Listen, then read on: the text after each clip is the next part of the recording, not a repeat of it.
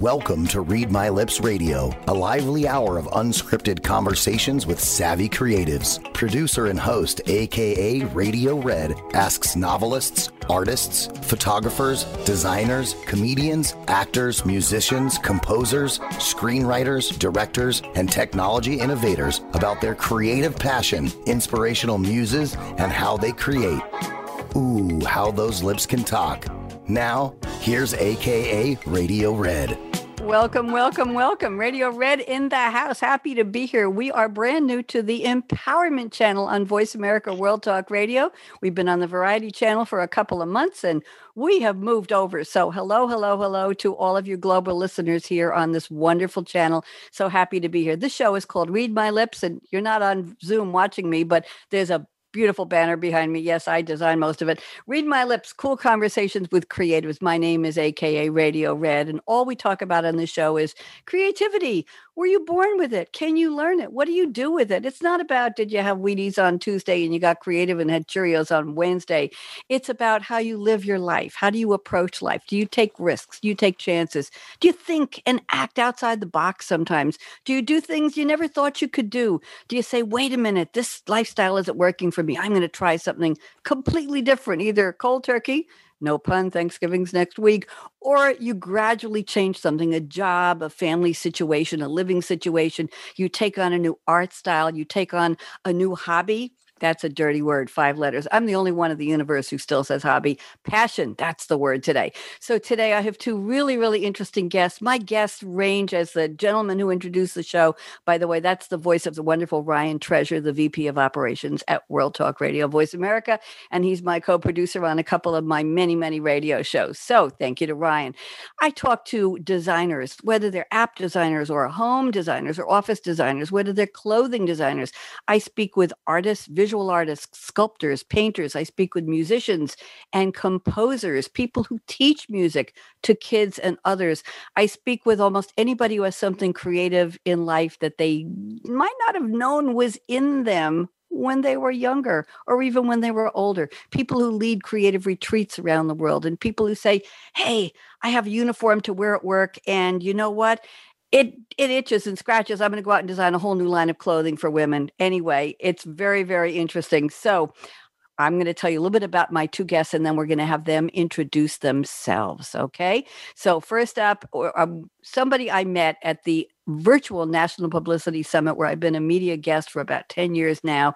And we do a virtual summit now a couple times a year. There's one coming up in three weeks. And I get to sit on Zoom for five hours and meet two and a half minutes on the clock, they get to pitch me. People like my first guest. She is. I, I, don't know what to say about her. Her name is Lois Stark. She's an Emmy award winning documentary filmmaker, and she has written a, magnificent book. There's nothing else I could say. The magnificent, the telling image, shapes of changing times. And Lois will tell you a little bit more about it, but the photos are gorgeous. She has traveled the world as a documentarian. I think that's a word. And we're so thrilled she's here. Lois is going to talk about creativity in cultures, creativity through photography, creativity through. Am I right, Lois? You're going to talk about all this? Absolutely. Absolutely. See, she's she's a wonderful guest already. I'm not going to say anymore, but we're thrilled to have Lois. She's she's a real pro. And the book, not only are the visuals magnificent, she's one heck of a writer. It it flows like poetry and prose, and you feel like you're peeking into history, modern and postmodern and beyond way, way years ago in different cultures. Just beautifully written, Lois. Bravo on your book. And also joining us today, he wants me to call him Pete, but he's got a longer name. His name is Peter Michael Marino. And he keeps saying, just call me Pete. I said, okay, I'll call you Pete. He's a New York City native. Well, I am too. I grew up in uh, in Queens. There you go. He's worked extensively as a producer, a director, a writer, a teacher, a performer, all the things I look for on the show. And his work has been seen on five countries continents. Oh my goodness. And he was crowned a pandemic performance pioneer. OMG. I didn't know such a crown existed. I want to know does it have laurel leaves on it, Pete, or or is it gold or does it have yeah, st- yeah. invisible. Okay. Yeah, invisible. Well, I, I, think your head is shaved. It's a very nice crown. Off Broadway, he was in Stomp for five years, and he wrote the libretto for the music of Desperately Seeking Susan, featuring the hits of Blondie. I love Blondie. So I'm calling this episode Read My Lips Thinking Creatively Outside the Box, or What Shape is your creativity in? That's the second title. So, welcome, welcome, welcome. Let's have each of my panelists spend a couple minutes telling us who they really are, aside from the bio I read. Lois Stark, you're up first, my dear. I'm putting you on speaker view. I'm so happy to have you, Lois. I'm actually very honored. Somebody of your caliber, uh, you're v- very impressive lady. So, Lois, Tell us the real story. What does creativity mean to you, and who in the world are you really? Go ahead, Lois. Well, it's a thrill to be with you, Red, because you bring out creativity in everyone. And I think creativity just means you see the world with curiosity and you ask questions and you look for new perspectives, new connections, and seeing things freshly. And those are the very um, windows that a documentary filmmaker has to use. You would land in a foreign country and uh, have to look for something visual that sums up the culture because we, uh, 30% of our brain is in visual functioning. So, what is it that's going to tell us how we glue the world together? What, how do we make order out of things? And I remember landing in uh, Africa and I was in a tribal ritual and I was trying to think, how do I tell this story? And suddenly I noticed that the women were dancing in a circle and the shelters were circles and the settlement was circles and they were celebrating a life cycle ritual. And so I, I realized that everything about the scene was seeing the world as a web, recycling and recurring. And the very next day, I filmed in Monrovia, the uh, capital of Liberia, and it was a military parade, and the soldiers were lined up row by row, shoulder to shoulder. So they kind of looked like graph paper going before your eyes. And uh, the generals that they were saluting to were also in a straight row and had all their awards pinned on their chest. So they mm-hmm. were announcing their own place in a hierarchy. So it made me ask the question why did humans go from this cycling world so connected to nature, which was 90% of human existence, all controlled by nature? How could that possibly change? But it did change. And we went into seeing the world as a ladder linear thinking, measurement based, hierarchically organized. So from pyramids to skyscrapers, we got to today. And today, if you put together a web and a ladder, you get the helix, which is our DNA symbol. And if you imagine that breaking open, you have the network, which is the master of our lives today for banking and socializing and information. So these shapes are embedded. They're not always directly in our face, but probably if, if you woke up this morning and you likely woke up in a rectangular room and reached for a rectangular device mm-hmm. and stepped out into a city laid laid out as a grid, and you were never even aware that shapes were shaping you. But we can reshape it and we can look for what's next. And what's next may be a donut shape. Lois, absolutely fascinating. And while you're speaking, I'm going to get Peter's uh, input here for a second. But Lois, while you're speaking, I'm thinking we often say, I need to think outside the box. So we have the box, the, the paradigm, right? And sometimes you'll say, I'm running around in circles, right? Exactly. when you're Peter, what I want to get your comments, Peter. Think about shapes. Do, do shape? Did you know that shapes were ruling your life, Pete?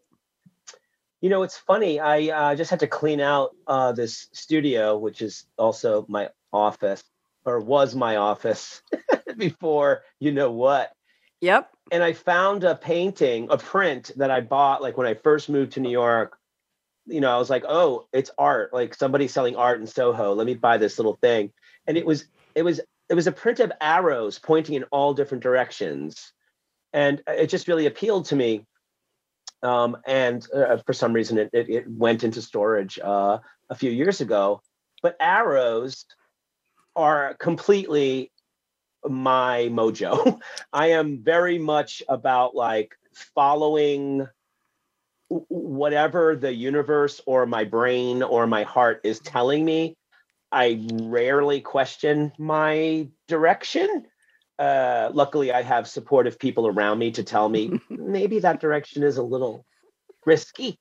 But yeah, I don't really think in terms. I I wish I did, uh, because I think that's part of why I sort of bounce around from uh, you know uh, uh, interest to career to place I, I, just love being in different i'm doing it right now. I'm you are. If you Adam, could see him it's like adam it, it also go, lois go ahead. makes me think how much theater actually comes with shape. So many uh, of the uh, stages are rectangular and then where you put the spotlight would be more like where how you want to tell the story and that could be the story of a society is it circular or is it something a little more linear and and yeah. Pete, I don't know if you remember Westbury Music Fair on Long Island. I used to sure. go. I worked for uh, as a stringer, meaning unpaid reporter for Lois. You'll get a kick out of this for Long Island Entertainment News and the what was it called? The im not the imposter, the improbable, the I it was a, a, name of an entertainment magazine, the the in something or other. I'm uh, losing. I have copies of it here. Eh, the improbable, the something, the impertinent, I don't know what it was. Anyway, they give me free tickets to concerts at Westbury. But why I'm bringing this up, Westbury Music Fair, which was renamed many times, with theater in the round, Lois. Yeah. And people remember. Go ahead you are a part of it. You're in the show.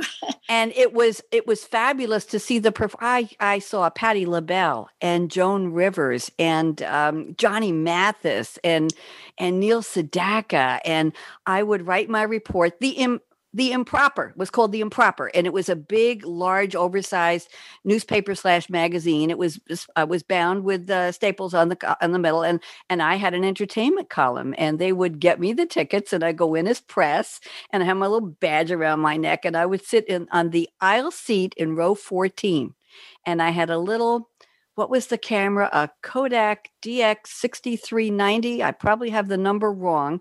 Digital camera, not my phone. And I could take perfect pictures, Pete, of these celeb. I have a picture of uh, Patti LaBelle dressed in her, her pink fur coat. So I have a picture of Joan Rivers sitting on the stage with her feet crossed, looking at the, the soles of her beautiful flat pump shoes she was wearing. I have a picture of Neil Sedaka at his purple piano on the stage. I could do this without a flash from the 14th row. Yeah. Of Westbury. And it was just, it was so Lois, theater in the round. What a concept. And the theater, Pete rotated, I think, sometimes. They rotated it, or it was just they just walked around the stage. I think the no, they just walked around. Yeah, it was. It was. I'm thinking uh, of the Space Needle. What do you think of? Well, they would sometimes have a revolve on the stage. Yes. That move the sets around, and sometimes they would just block off like a you know an eighth of the audience so that they could change the scene back there. Uh, yes. Uh, the last people I saw at Radio City uh, at Westbury Music Fair, Steve and Eydie. Steve and no. Eydie. No, yeah. Eydie Gormé. Life changing experience. Like I, that's a gourmet treat. it, it yeah. is, and I have to tell you that my little Latin band called Red's Hot Mango. One of the songs we play that my my Latin native Latin speaking lead singer, who's a retired physician for the U.S. Coast Guard, and one of the songs he brought me is Eydie Gormé's 1957 version of Piel Canela. P I E L C A N E. And he likes to say to everybody, I don't know why, she was Jewish, but she sang in Spanish once in a while. And I don't know what one thing has to do with another. But, but I have to tell you, if you can find it, just go on YouTube and look at Piel, P I E L Canela. And it's such a wonderful, lilting little love song, romantic song. And I play it, I draw, I'm the drummer. And I just loved it the minute I, I heard it, but it brought back memories, Pete, of Eydie Gormé. And I the, think you go ahead, Lois. A theater in the round really places you on high alert because you're right there with it and you that's listen right. more and you feel more because it's so immediate. And I think that's the same premise as very early cultures that lived in circular settlements and circular homes. They felt so connected to everyone else. Yes. There, there was connection. even um, language. Like there was no word for you in the Dagara tribe of Africa, but the closest translation of their word for you meant my other self. And that's what actors do, they play our other selves. Pete, now is your intro for your chance to give us your full bio because I just gave a little tiny snippet of who you are. And when this is done, when you're done with your bio, Pete, and Lois responds to you, we're going to do my usual housekeeping about the day of the year and how many days left till just got awful year is over and right. the famous birthdays and the november holidays okay so pete talk you're up tell me i, I know who you are but tell my audience please what's well, the secret actually, behind being you go ahead well, I'm not giving that away because nobody would want to buy that secret. Uh, but I can actually jump off of uh, what we were just talking about about theater in the round. For me, the the the theater in the round is being able to see the audience experiencing something. So mm. I'm very much of the belief that theater must be shared experience in every way possible. Um, when I go to the theater, and this is probably because I'm a director, but I watch the audience. That's just what I do. Um, and as a producer, that's what you have to do. You never watch the show, you just watch the audience. And when there's a lull, that's when you take a note for the writer or the director to do something. So, uh, and it's funny because as as my career has sort of uh, uh, evolved, uh, which is a circle, um, uh, I'm becoming more and more respectful and reliant and putting the spotlight on the audience um, to to to to make it to uh, you know to, to keep that sense of community the shared experience we're all in this together. It's not up to the person on stage solely. Um, and as the you know covid came and changed sort of all of our performing artists were all doing something different. It was really important to me that i still did my shows in a shared space and after a lot of work which is what theater is uh, figured out how to have an interactive show where people did not go crazy with sound dropping out and all of that kind of stuff um, pete so how did you get happy. the label of pandemic performance pioneer i have to know because uh, So the lockdown, I believe, was the 13th, Friday the 13th. And I sort of, I don't know if I sensed something was coming, but I just started like researching, researching. And this thing called Zoom came up. And I was like, this looks like an interesting way to do what I think I want to do. Um, and by the 18th, I was doing a show. Uh, like uh, set up like set up a ticket thing for it, figured out how to wow. make the link go an hour before the show, like wow. the whole deal. And um, it was a show. It was a show, it was a one man show, storytelling show mm-hmm. that I mm-hmm. had actually done in 2012, 2013, 2014 about my experience writing Desperately Seeking Susan. And um, a week and a half before lockdown, we were doing the Frigid Festival at Under St. Mark's and the Kraine, and somebody dropped out. And at the last minute, they said, Can you just come in and do a show? And I said, Well, I haven't looked at Desperately Seeking the Exit in 6,000 years. Let me do that. uh, and I basically just read it, did what I remembered, and I could not believe how the audience responded to it. But I think it was also because I'm older now and I'm able to look at what I wrote in the past in a different way. Um, mm-hmm. so it just had more nuance and and more flavor and a little bit more edge uh, mm-hmm. uh, and certainly much more comedy. Um, so the script was on my desk. And I thought, well, if I'm going to do a show, it has to be that one. So that's what I did. And I didn't memorize it. I kept the, we all know very clever ways of hiding our scripts up here or over here or whatever oh, yeah. we have to do. Oh yeah. You know, and I just I pretty much told everybody right off the bat, look, this is a whole new world we're in right now. Yes. Uh, I'm going crazy. I'm not memorizing lines. You paid ten dollars. I'm going to be reading my script. and I continued that for about, I think I did about 32 shows. Wow. Um, but was so great was I was sharing my story with the entire world, uh, which I've done a little bit because I've done Edinburgh about six times. But I mean, this was seriously like people tuning in from all different time zones. It was really fascinating. Um, so then the natural progression was to adapt my kids show which i had been doing for two two and a half years uh, it was supposed to be going out to la in march uh, that didn't happen so i took four weeks to adapt the stage show that is incredibly interactive kids are on the stage you know i have a fish right here it's a hold touching it still, hold it still hold it still hold it still there you go there you go. Okay, good for the video. Go ahead, Pete. Touching props, moving sets, moving costumes. That's not going to happen here. How can I adapt it so that the kids can participate at home? Uh, that became a thing about holding up your name and what city you're from. Pete, New and York what City. Wound, what wound up being cool about that was like, you know, uh, just last week, there were people from Orlando, from Canada, from Los Angeles, from Brooklyn, from uh, uh, uh, Heathrow. I mean, it was really cool. Um, so I didn't tell you anything about what I did, but what I've done in my life all led to all those things I just talked about. Thank you. Absolutely fascinating. And and I you made a comment about looking at it from the audience perspective, not just you as a performer or a producer. And Lois has a lot of wonderful quotes in her book from people very famous, people a little obscure, but probably famous outside of my circle of knowledge. I'm using that that shape again. Uh, but one of them was from one of the astronauts, and he said, when we went into space, we thought we were learning about other planets, but we were really learning about our own Earth. Lois, I'm mm. paraphrasing very generally, but the idea of becoming an audience to your own audience, becoming the outside view of who are they really and what am I right, Pete? Who what what do well, they need?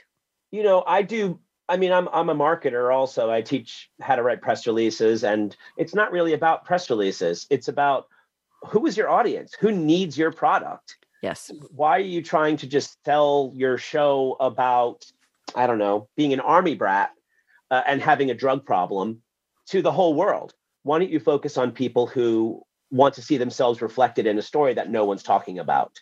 So uh, I completely agree that um, you have to find your audience, and uh, everybody wants something. Um, and there's plenty of people who don't want what you're selling so don't bother with them. That's true. Lois know what your story make, is. Lois any comments? Back to pete well, I was thinking of our moment in time bringing all these things to the surface. And it's almost as if we were all participating now for the first time in this common global thing called COVID. And if you take uh, the very word co and vid, it and the vid is like a root word meaning to see, then we're all seeing together something mm-hmm. for the very first time. And there's another line in the book it's oneness is not sameness. So you can be alive with all around the world, uh, participating, seeing, speaking, uh, and it isn't pre produced. It's really that exchange that's happening freshly. And yes. so we are recreating a world in this moment of this reset button. And it's a little bit like theater because we make up our own stories freshly each day yes. because all of the old stories now are no longer Absolutely. And I will tell both of you that on my business radio shows, and I have I have I've started over 52 different radio series as producer and host. I do about between 225 and 250 live radio shows a year for the past several years. And I've come up with what I call a thought leadership format. But I tell people you're not coming here to read a script. We're not doing a webinar where you each get 10 slides. We're not timing you on how many things you can say. We're not selling anything. I want to know your insights on a particular business strategy or a technology topic, but we're going to do it in a roundtable where everybody speaks in two and a half to three minute sound bites. And I'm going to read a statement somebody sent me from the panel. And then I'm going to have them expand it, explain it, unpack it, just like they say on the news. And I'm going to ask each of the others to agree or disagree. And I said, You're going to have a conversation. And some of them say, What? I've never done this before. I said, Well, it's time. You're going to grow up with me and you're going to learn how to have a conversation because this is, I said, you can't script it. You can't prepare for it. Pete, you can't read notes for a show like the, that because you don't know where we're going to go, which statement I is the, I call myself, right. I'm the dealer and it's dealer's choice. So I'm helping to teach people in a business, business setting. And some of these people are very high up the food chain how to have a conversation without having to. Re- anyway, I digress. You know what? Let's play a couple games, both of you. So I'm going to go back. And Lois, I have to tell everybody, I one part of your book on the ladder hierarchical. I have to say this. Lois was filming a documentary in Abu Dhabi in 1969. Now here we are in 2020 do the math, kids. That's I'm not telling you how many years. At the beginning of its catapult, Pete, you're going to love this from a sheikdom of Bedouin nomads to a modern metropolis. Goat hair tents dotted the desert just outside the town. Men in white robes with falcons on their arms stepped into their Mercedes Benz cars, ready for a desert hunt. If that isn't a contrast, but here's what Lois said. She said, quote, I was an unfamiliar sight, an American female in my 20s wearing Western dress. The day of the filmed interview with Sheikh Zayed, the leader of Abu, Dhabi, he asked me, Will you tell the story from your head or your heart? And I replied, Both, I hope. That to me, Lois, just, Pete, was that beautiful? Just yeah. absolutely jumped off the page. Lois, your, your writing is it's delicious. It's lovely. Thank so. you. The, the credit in that scene goes to Sheikh Zayed because he really had his people in mind. He knew the world that they had for uh, millenniums was yeah. disappearing. And he was really trying to be sure, almost as a parent would, that the world yeah. that they would enter would be kind to them. mm. We can only hope. Now let's go to some of my opening. I will tell you, I always do a shout out, and I want you, both of you, to say hello, LLL. I'm going to count to three. Let's do it. One, two, three. Hello, hello LLL. LLL is lovely, lanky Laura Legs, our most loyal listener, and I've been threatening to take up a Kickstarter campaign because I need to move her to London because Pete, she lives in Whitestone, and it doesn't start with the letter L. Somebody suggested Larchmont. We Laura said no, that's not sexy enough. We want to go to London. So we're going to start a Kickstarter campaign here to move. I'll go. we'll all go. We'll all go. We'll all go move to London. I'll call my friend Brad, and he'll he'll help you move, Laura. So lovely, lanky Laura legs, and she always I'd say 95% of the time emails me within five minutes of the end of a show and tells me how much she enjoyed and what she got from each of my guests. She'll send me a little synopsis of what you said and what resonated. So, Pete talking about speaking to the audience and what do they need and what they want. Laura always gets something out of these shows. And Laura, we're sending you love. Lovely, lanky Laura Legs Amoso. I only met her a couple times and we were dancers together at ballroom dancing on Long Island and we just stayed friends. So, Laura, we're thinking of you, dear. And let's see, today, November 16th. Oh my, this is the 320th day of the Gregorian calendar. Pete, say thank you to Gregory. Go ahead. Oh, thanks, Pete. Gregory. And Lois, I think his mother might have called him Greggy. So I want you to say thank you to Greggy for your calendar, yeah, Greggy, Lois. appreciate it. There you go. And I'll say Gregor because I don't think his mother called him, hello, Gregorian, dinner's on the table. Must have said something. But today, this is a leap year. So it's really the 327th day. Okay. Now, here's the breaking news, both of you. I want you to really take this seriously. There are only 45 days left to the end of 2020. I'm not doing anybody else's countdown. That means if you haven't gotten anything from a liquor store, a wine store, the still in your backyard, the sink in your garage where you're making something delicious and very, very strong with a high alcohol content, you better get it done because there's not much time to get something because we're all going to toast the hellish end of 2020 in 45 days. I don't care if you're drinking grape juice or water with colored ice cubes in it or something. It also happens to be the 46th Monday in 2020. 20. I usually do this at the beginning of the show, but I wanted to talk to both of you first. Now, a couple of famous birthdays. Anybody know who Marg Helgenberger is, American actress? Happy birthday, Marg. She was one of the first CSI uh, she was, uh, uh, I think, one of the medical analysts on right. C- the original CSI in Las Vegas, right? And she was uh, Willow was her last name. I think something Willow, Kathy Willow, something like that. Anyway, I was a big fan of hers, and she has appeared on. Um, she is now a judge on all Rise, the new judge show that had one season and then COVID happened. She's a judge. I think she's a, a senior judge in uh, New York City or Boston legal system. She's a gay woman in the show, and she has very interesting politics as far as being a mentor to the younger judges. Happy birthday to Lisa Bonet. We know who she Happy is. Birthday. Happy birthday. Martha Plimpton, one of my favorite actresses. I hardly see her anywhere, but Pete, mm. there's something so quirky about her. She just opens your mouth and she's interesting, right?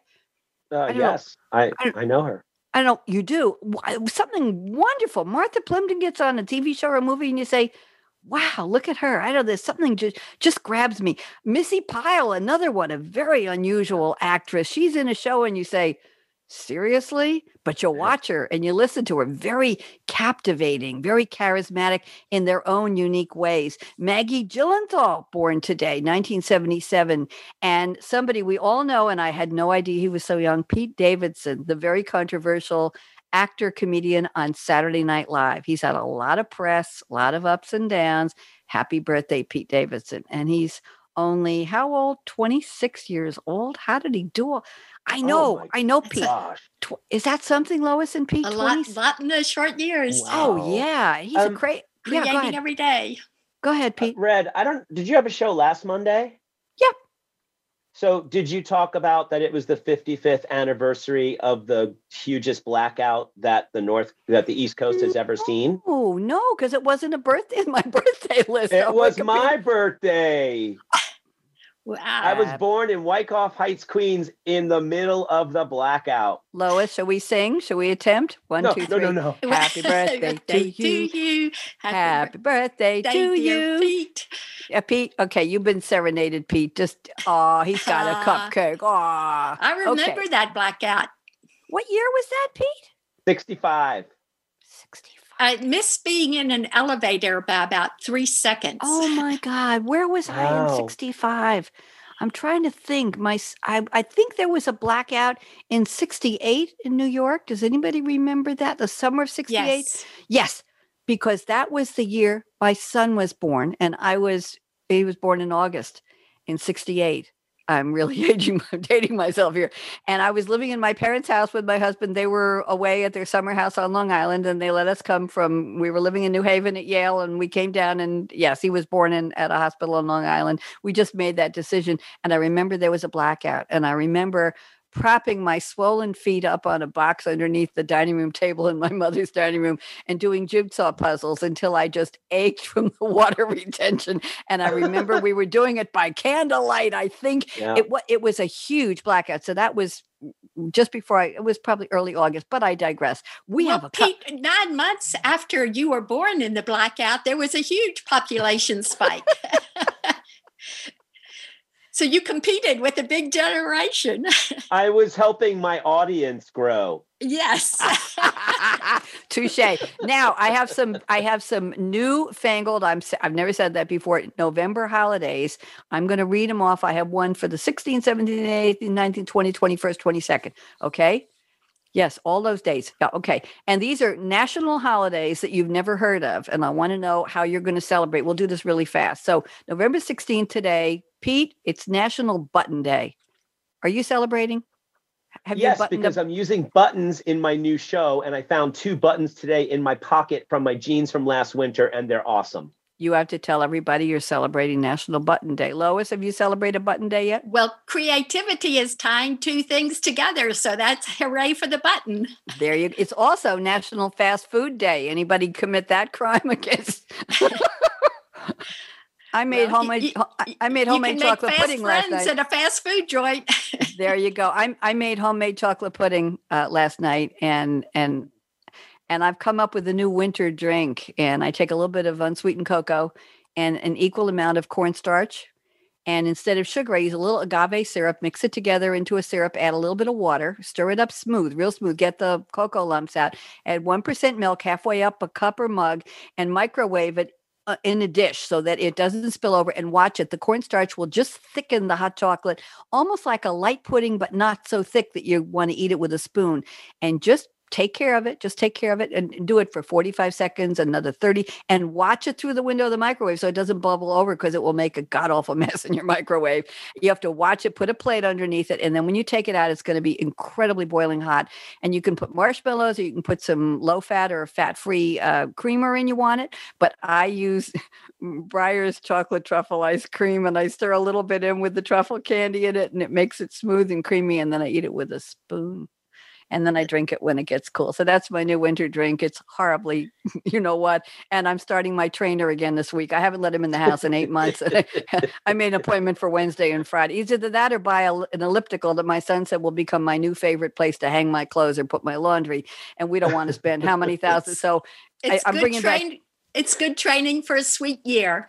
there you go. So I'm bringing back my trainer. He's going to come train me too. And we we box. I'm going to buy a freestanding boxing bag, punching bag. Okay, November 17th tomorrow. Oh, this is a good one. Uh, You better take notes. We've got one, two, three, four, five, six holidays tomorrow. National Baklava Day, National Hiking Day, National Entrepreneurs Day, National Homemade Bread Day. National Unfriend Day and National Take a Hike. So we've got hiking and take a hike, which is the same thing. So baklava, homemade bread, go for a hike, unfriend somebody, and be an entrepreneur. Pete, does that make you dizzy?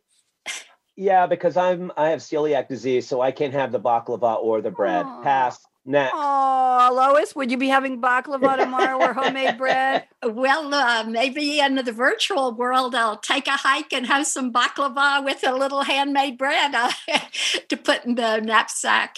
And if you pass somebody who's bothering you on the path on the hike, you'll unfriend them. You'll say, okay, find you on Facebook. There you go. November 18th is a very special birthday that wasn't mentioned because I'm only doing today's birthdays. It's National Mickey and Minnie Mouse Day because that's their birthdays. Uh, November 18th. Pete is amazed and shocked. It's also they were nat- born on the they were born on the same day and they dated each other. That's like two actors dating I, each other. That's I know. So I know. We read about it all the time. It's also National Princess Day. I'm not sure which princess we're celebrating. Now, November 19th is a little bit weird. It's National it's World Toilet Day. I'm sorry I said it. It's World Toilet Day. And it's also National Camp Day. Now, if you put those two together, it's frightening. So let's just leave that one alone. Let's go to November 20th, which is a very fitting. You're going to love this one, Pete. November 20th is National Absurdity Day. Why am I going to love that one? because because what? No, not you personally. Because I just I just said World Toilet Day and National Camp Day, and the day after is Absurdity Day. It's not not you. You're supposed to see the irony in the way they celebrate these holidays one after the other. So if you haven't had enough with Mickey Mouse Day, Princess Day, World Toilet Day, Camp Day, Homemade Bread Day, Unfriend Day, Baklava Day, then you get to have National Absurdity Day in the same week. Pete, that was not intended for you. Forgive me. it's okay because honestly, I cannot stop thinking about toilet day and all the things I'm going to celebrate tomorrow. Well, it's I'm going to say favorite. something to you, Pete. Lids you got you got to hold it.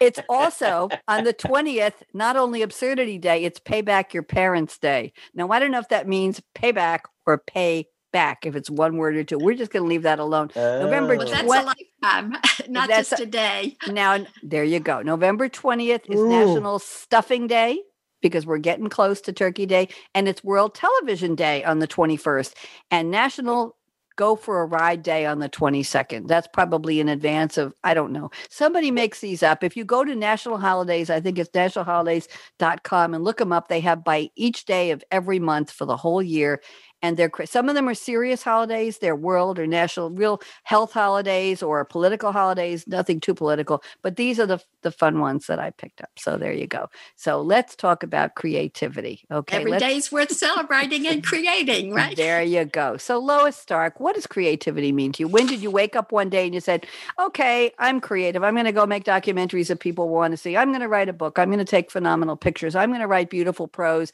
I'm going to interview people i never thought i would meet in a lifetime I'm a creative person. Did you ever think I'm a creative person, or do you look back at what you everything you've done and look forward to more, Lois, and you say creativity's in my DNA because you show pictures of the helix of the DNA. So, Lois, how, how do you relate to the word creativity? Do you accept it? Do you fight well, it? Do you embrace it? Go ahead. Happily, I had a father who loved questions and uh, loved fantasy and would uh, imagine what it was like when uh, we could speak to those on other planets and such. So I had the liberty of growing up uh, with that uh, enlarged lens that you could imagine something and that that was a fun game to do. And then it just applied to everything else in life. And um, I think travel is one of those things that awakens you to things that are not familiar. And the more that you stretch your imagination, uh, both in the sense of what's inside your mind and also what's in your eye because we we put the world together freshly every day. And um, you have to be alert to what is new in that time. And because we live in a time that's moving so rapidly, we all have to really learn to be very fluid adapters. There was um, a book called The Forecasters, and they took both experts and then everyday laymen, and the laymen would be things like, um, uh, ballroom dancers and bricklayers, and then they would ask them big bio, uh, geopolitical questions like, uh, "Will Russia invade the Ukraine?" and "What's going to happen in North Korea?" And it was the layman that saw the small little changes day by day and they came out with the more accurate predictions than the experts who had a thesis. wow. So if you learn to wake up and really notice things and ask questions and expand your lens, no matter what you're looking at, no matter what you're reading, no matter where you're traveling, then you can both see those general patterns and uh, within the mm. patterns, the unpredictability, because that's what nature's always teaching us both pattern and the wild variations that it comes up with.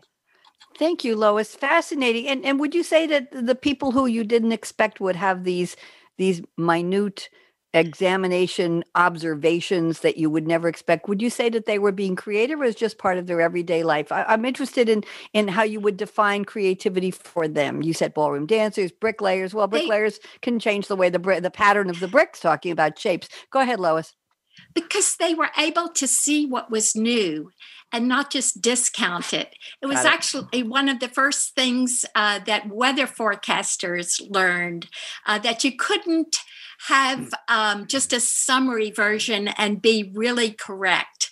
You had to watch what was so uh, changing in very small steps, and then that would add up to the big changes. And, and they come to us sometimes in a very sudden and uh, dramatic way. But then when you look back, you can see the traces of what led there. Thank you. Fascinating. Pete, what does creativity mean to you? Or do you want to respond to anything Lois said? Go ahead, Pete. Well, again, Lois, you just you're just serving them up, and I'm just hitting them out of the park. So thank you. or or maybe I'm just striking. I don't know. No. Um, I, by the way, I know nothing about baseball, so that was, and also good. my Queens accent just came out when I said baseball. I didn't hear it. wow. I like just regressed from being born in Wyckoff Heights, Queen. Wyckoff Heights. Oh my there, gosh. There you go. so uh, what I'm going to jump off is um, travel. Uh, so I had to yesterday. Uh, I had to fill out uh, an application for a fringe festival in Cincinnati, which I've done three three festivals there. Mm-hmm. By the mm-hmm. way, Cincinnati's awesome. I just I'm like such a New Yorker that like no other city is good except for maybe London, but Cincinnati's pretty great. Um, and um, and it was like asked it you know they asked very deep questions and um, uh, uh, deep for me at least, and and one of them was about you know your creativity and why do you want to share this? And um, I had to mention that, like, you know, going to Edinburgh for six years and seeing 45 to 50 shows a month there, plus the other two dozen fringe festivals I've done around the world, I'm constantly exposed to the type of art that New York City does not provide. It did, mm. I think, in the 80s and early 90s, but I think now it's we're pretty commercial here in New York City. Pete, what's the definition of a fringe festival for listeners around the world who aren't familiar with the term? Oh, sure. So the Edinburgh Fringe Festival is the first fringe festival, mm. and it started right after World War II. And after World War II, Europe wanted to rebuild, and Edinburgh, Scotland said, We'll host this thing where we're going to invite poets and writers and dancers and artists and singers from all over the world to perform here. And the comedy people and a few of the actors were like, "We want to be in that." And they said, "There's no room." so they said, "We're going to do our show in a storefront. We're going to do it in the basement of a bar. We're going to do it in an attic of a place." So they were on the fringe. So the Fringe Festival was born. So every year, Edinburgh has the Edinburgh Festival. So within the Edinburgh within the Edinburgh Festival is the Edinburgh Book Festival and the Edinburgh uh, do you name it? But then the Edinburgh Fringe is the like the granddaddy. The one. There's okay. about 3,600 shows that perform in hundreds of venues every day at the same time for the entire month of August. It's astoundingly exhausting and incredibly uplifting at the same time. Um, so fringe festivals have then spun off and they happen in uh, all over Canada. There's an entire circuit that you can literally travel from one side of Canada to the other over the course of the summer and hit all the cities. And America has tons of them as well. Orlando being one of the oldest ones in the States and uh, one of the largest ones. So um, yeah, every show is an hour. The audiences are hungry for new and different and weird. Um, people like me can just go to a Cincinnati for the first time and have a full house because what I'm offering is something different and new and unique.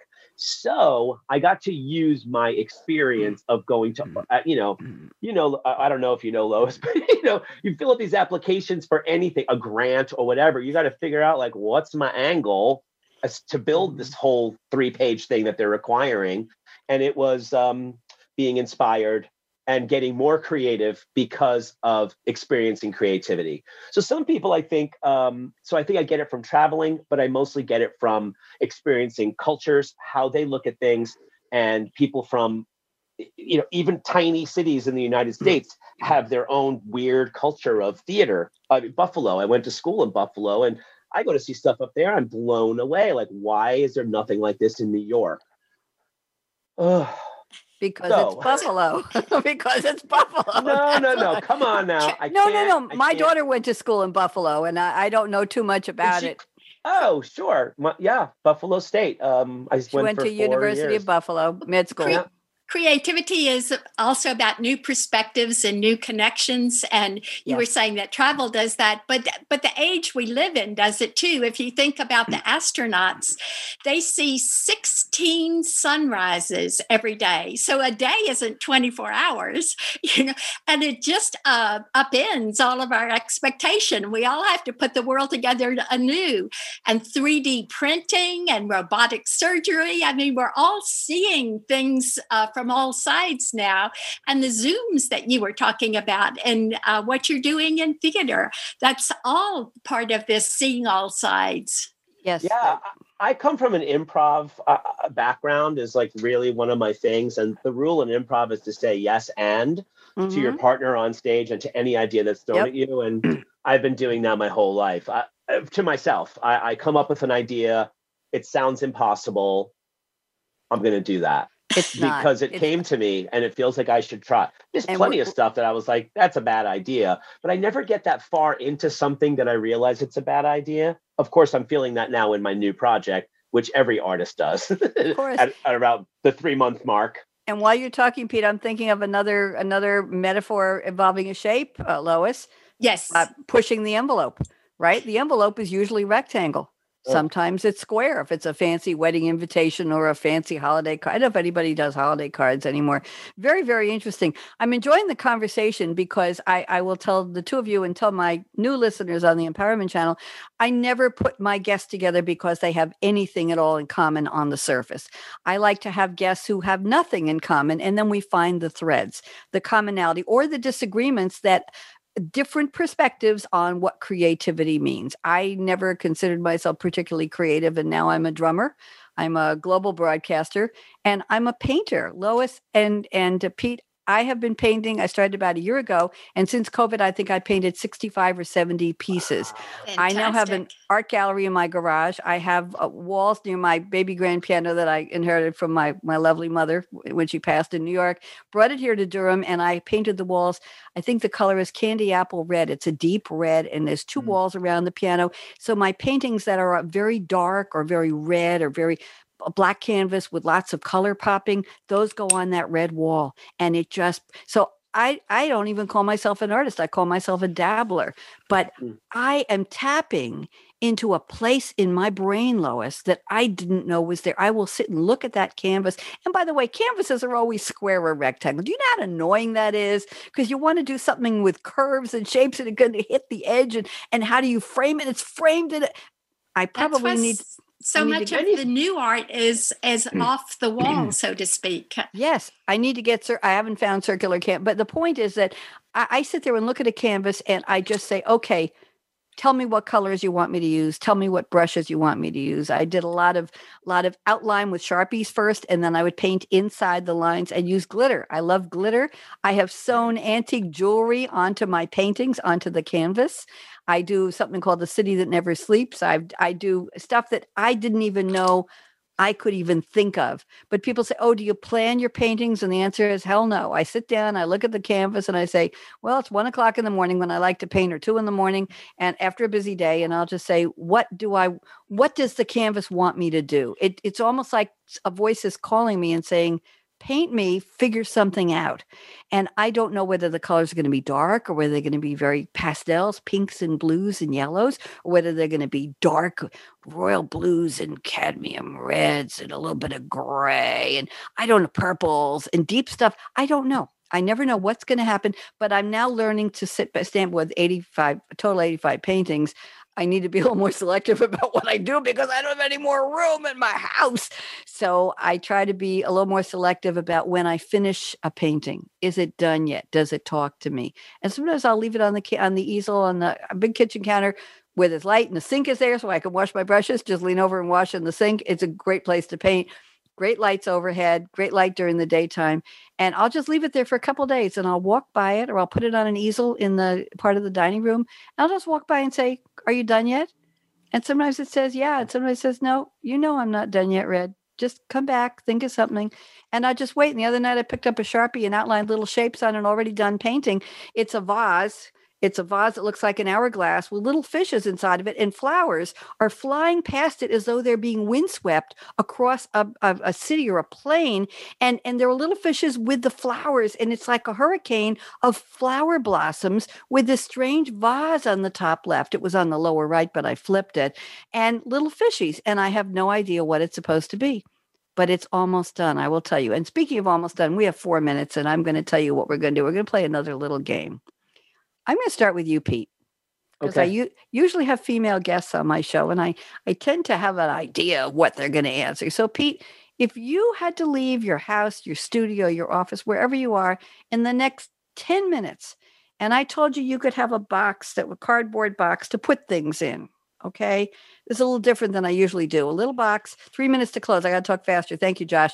Uh, three minutes, and you had to put something in the box. What are the three things that would be in that box that would tell us something about you, your state of mind, your cultural approach to the world, your creativity? What? And don't tell me your keys or your iPhone uh, or or anything like that. So, what would be in that box, Pete?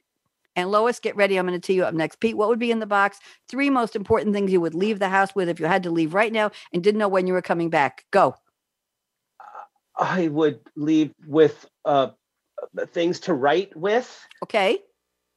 All, and things to write on. Is that one thing? That's a, yeah, that's one thing. Things. Yeah. Okay. Uh, uh, I would leave with um, I would leave with um something shiny, like like little jewels, like not jewelry, but like little jewels that just like make me happy. I love and it.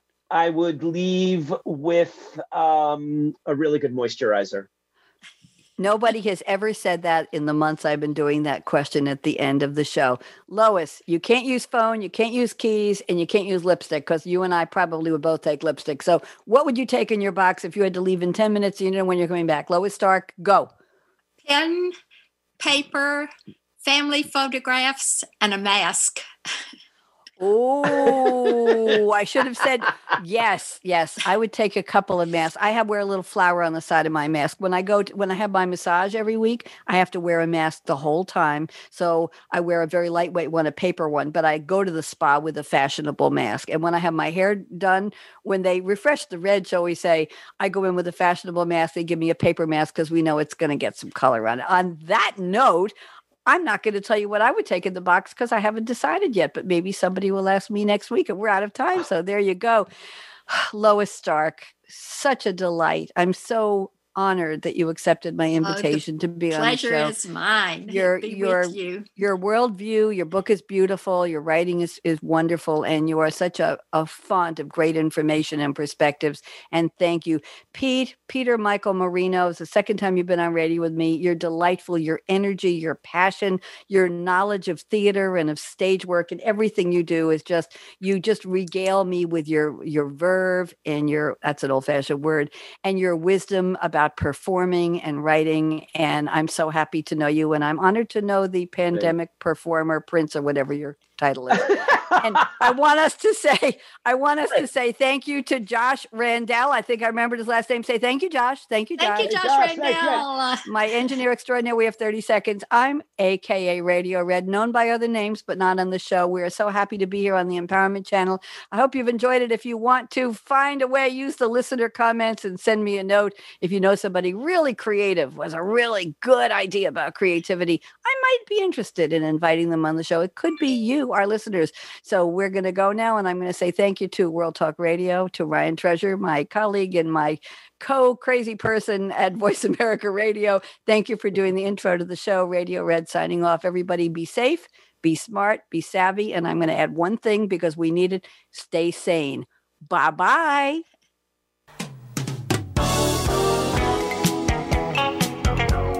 Thanks again for tuning in to Read My Lips Radio presented by the Voice America Variety Channel. Tweet your questions and comments to at Radio Red 777.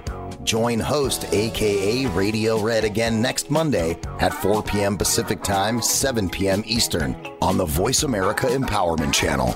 We wish you a positively cool creative week.